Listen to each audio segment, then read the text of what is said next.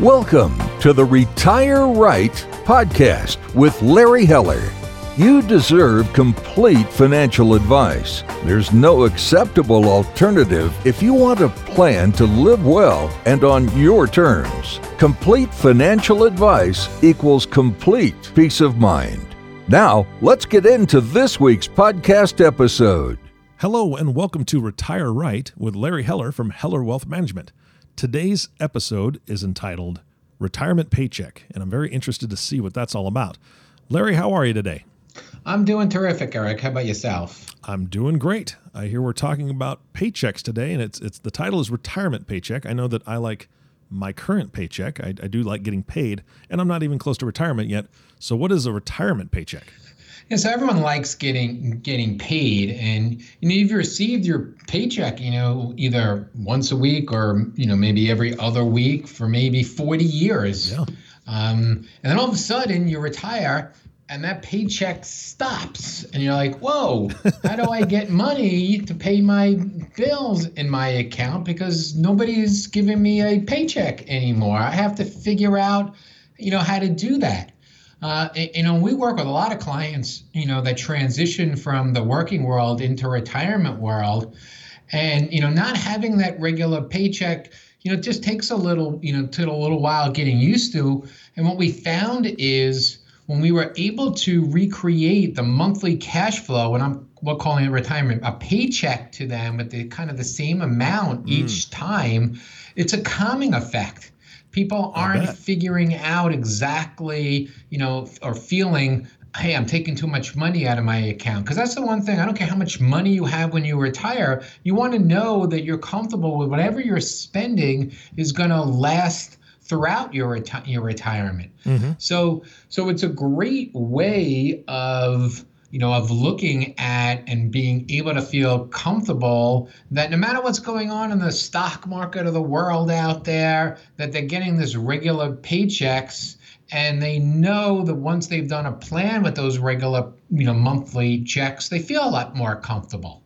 That's why we like this idea. A lot of it's just psychological sometimes, but it seems to work with our clients. Yeah, I like the idea of getting, you know, a retirement paycheck.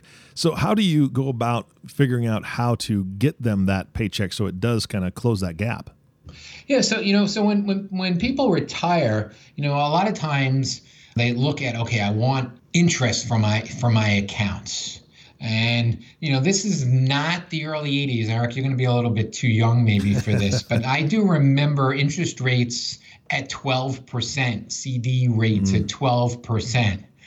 And people just taking their portfolios and making enough interest and living off that interest and that interest was technically their retirement you know check well now you know rates are a, lot lower and you know if people are going to live off try to live off the interest they they may you know, risk and, you know, stretch for yield and not really look at the investment they're getting in and the dangerous about some of the risk that's involved. Mm-hmm. We want to kind of avoid just stretching for, you know, for interest. So, you know, so how do you do this? Well, the first thing is really trying to figure out how much do, how much do you need?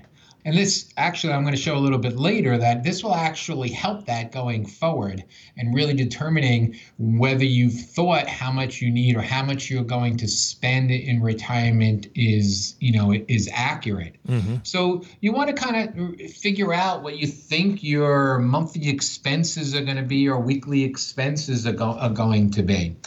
So once you have that number in your mind, so let's just you know let's just say it's ten thousand dollars a month that you think you're going to need, you would subtract out any what we're calling your fixed payments, mm-hmm. uh, a social security payment, or if you're lucky enough to have a pension.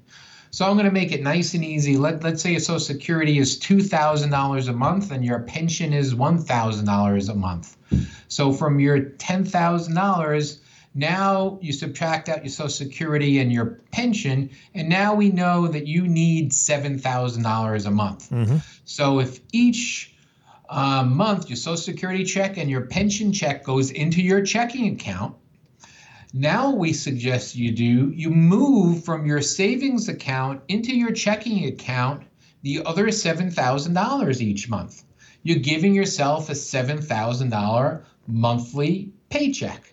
Got it. When added when added to your Social Security and your pension, that's your ten thousand dollars that you're going to need to you know need you know need to live on each month. Mm-hmm. And the, the one interesting thing is here, you know, a lot of some people, I mean, the engineers and the accountants out there, they may come to us with a detailed budget and down to the penny, but most people don't really know exactly what they're spending. So this is a this is works as a, another way of kind of figuring that out. So let's just play this out. You do this for a year. You start on January 1, and your balance in your checking is, let's say, $5,000. mm-hmm. And you move your $7,000 in each month and your Social Security and your pension. And after the year is over, you didn't have to move anything else in, and your checking account is grown to $10,000. So really, what if you know now you have spent seven thousand dollars a month for twelve months, eighty-four thousand dollars, and you had five thousand build up in there. So you really then spent seventy-nine thousand dollars for the year. So after the year, you know exactly what you you know exactly what you've spent. Oh, you mean um, so, Larry? I'm sorry. So let me clarify. Sure. So you're saying when you say how much you've actually spent, you're not including what you had from the Social Security and pensions. So you're talking about what you actually took out of your account is seventy nine thousand, even though you spent the extra thirty six thousand from your Social Security and pension added together. Correct. I mean, you could you can Got it. combine them together and say, hey, I spent one hundred twenty thousand dollars or one hundred fifteen thousand dollars because I had five thousand dollars left over. So you can look at it. You can look at it either way. But you're what you're truly after is what they're taking out of their account to supplement. Correct. So got it. Okay, that makes sense. Yep. And let's just say, you know, not everything is each month. So let uh, you know is is equal. So let's say you had a big insurance bill one month and you had to put extra money in. What you do is you just write that down Mm-hmm. So if you had two months that you actually moved another $5,000 in, at the end of the year now, okay, I moved $7,000 each month, but I had to add another $10,000 in.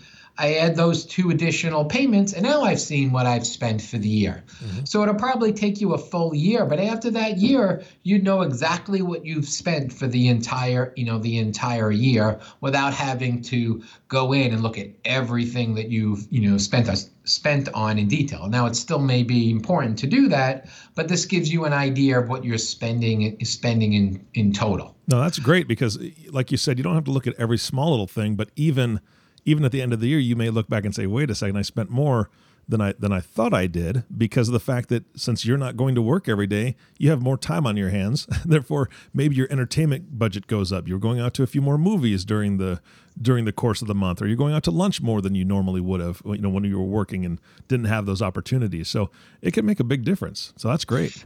Yeah, absolutely. And, and actually, we don't. We usually find it doesn't take a whole year. So what happens is after like two or three months, mm-hmm. you need to adjust this up or down. Yeah. Because the first time is really just an estimate. So if there's too much money building up in your checking account, we'll recommend re, you know reducing it by a thousand dollars a month. Or if you have to put extra money in each month, you need to increase it. So the first year is really a test to kind of figure it out. In the first couple of months, you may have to tweak it, you know, up or down. But it, it gives you an idea exactly what you're, you know, exactly what you're spending for exactly what you just said. People may be spending more money than, you know, than they think. Yep. So it gives them a comfort level that their money is coming in. And if you've done the right planning and you know that that number, they've done a retirement plan for them and you know that they're staying within their expectations, they feel much more, you know, much more comfortable rather than oh, this month I have to go in and move twenty thousand over, mm-hmm. and then mm-hmm. they don't do anything for a couple months, and they may move something else over. One, they don't know how much they're spending, and two, they're really getting uncomfortable with continuously haphazardly just pulling money out of their investment portfolio. Yeah, makes sense that's what we talk about is recreating or creating a retirement you know a retirement you know paycheck. Mm-hmm. You know, there's a, there's a couple of ways of of actually creating this you know this paycheck because you know how do you where do you pull the money where do you pull the money out of mm-hmm. you need to you know there's really kind of three different retirement portfolio strategy one is really you know kind of an you know income approach where you're getting enough dividends and interest from your investments, such as bonds or dividends on, um, you know, mutual funds and large cap mutual funds in there. And sometimes what we find is people chase yield. You know, they're looking at high yield corporate bond funds because they want, or long term bond funds because they want a higher yield. Because what they're doing is they're taking the interest that they earn and they're using that as their retirement, you know, their retirement paycheck mm-hmm. on a haphazard type of strategy here. And, the, and although they may be getting a yield, a coupon, they may be getting interest, the value of their investments could be going down, especially in an environment like today, with a rising interest rate environment or a little bit of a uh, correction in the in, in, the stock market. Got it. So you know, I, two other approaches you know that are out there, and one is really just the total return approach. You stay fully vested. You decide how much money that you want to keep in the stock market, how much you want in bonds, and each month you pull out of that investment account what you you know what you need. So you're always in, invested. The nice thing about that is when things are going well, you're making you're maximizing what you can make because you're making money in either in the stock market and the bond market. Mm-hmm. The downside to that is when we go through some little corrections or little burps or things like that, you need to you have to sell to raise money to get your retirement paycheck and you may be selling at an inopportune time. Oh, it's true. Uh, we look at kind of a third you know strategy you know called a bucket strategy which we've had a separate podcast on so i'm not going to kind of go into that but you know one of the bucket strategies is to keep enough money in cash to give yourself a retirement paycheck. You know anywhere between one to three years depending upon the environment and you're kind of drawing down your cash into your checking account and your other investments will continue to go up so it's another strategy. That's the strategy that we like here at Heller Wealth Management mm-hmm. is is kind of a buck, you know, a bucket strategy. And it sounds like, and you covered a little bit about this, but each one of them has pros, each one of them has cons, and it really is something that you tailor for each one of your clients. Yeah, so I mean, I we just I just explained you know three different strategies that we've seen people do in retirement. Mm-hmm. We kind of use the bucket strategy and tailor that for each specific yeah. each specific client. That makes sense. Um, the bucket strategies worked really well for us because you know historically the stock market when they've had a correction you know usually recoups in three years so even in 2008, uh, we were able to get on the phone with every one of our clients and say, "Hey, your retirement paycheck's going to continue tomorrow because mm-hmm. we have that money in cash, and it's going to continue next week, and it's going to continue next year. We have three years before we have to worry about that." So you can keep on going, living your lifestyle, and keep getting your paycheck each month. And that was really comforting to yeah. a lot of clients in 2008. Absolutely. That takes a huge weight off their shoulders. Yeah. All right. So what's next?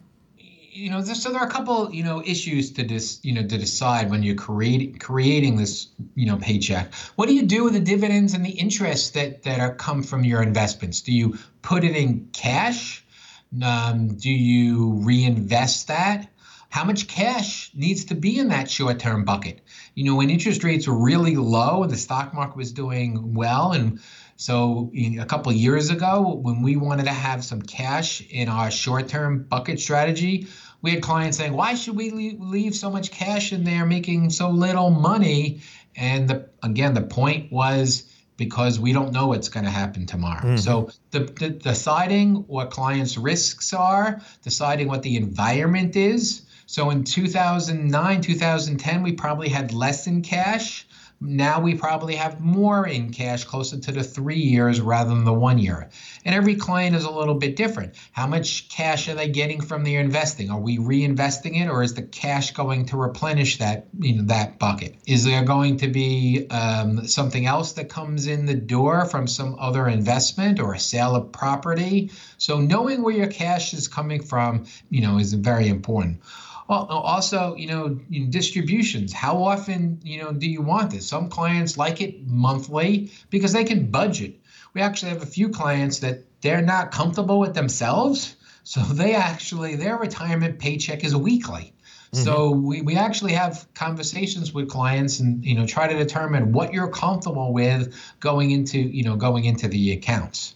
What I like, Larry, what I really like about what you're saying as far as the bucket, you know, strategy approach and the things that you do with your clients and the how much cash, how often.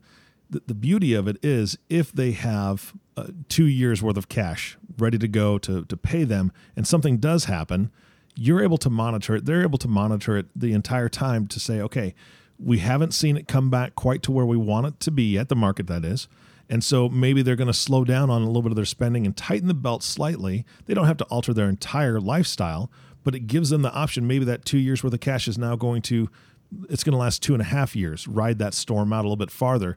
And there's no adjustments needed with the cash because that there's no risk to that specifically. So I like that. Well, and but actually, that's not that's not actually what we tell clients. We actually Oh. tell clients you can continue to spend what you're spending. You don't have to tighten your you don't have to tighten your your belt up because one historically we knew the market has recovered within that three year time frame so mm-hmm. there'll come a time where we will be able to sell some equities to replenish cash okay. Two, the dividends and dividends and interest they're getting from their stocks and their bonds is also going to replenish the cash. Oh, that's true. So so sometimes we you know so that that could stretch out how much cash and how many years that they're going to need.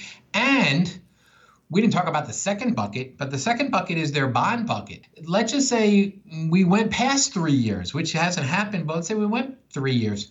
We we can dip into their bond bucket and take money out of their bond buckets. The only thing you really have to be convinced and convicted of is will the stock market over long periods of time, 10 years, go back to historical numbers. So by the end of 10 years, you'd be able to pull out of you know your your third bucket. Mm-hmm. So so you don't have to change what you're spending in this type of environment. Now, psychologically, some people may decide to do that, but the whole strategy and what worked in 2008 is that you don't have to change your lifestyle. Well, that's even better news.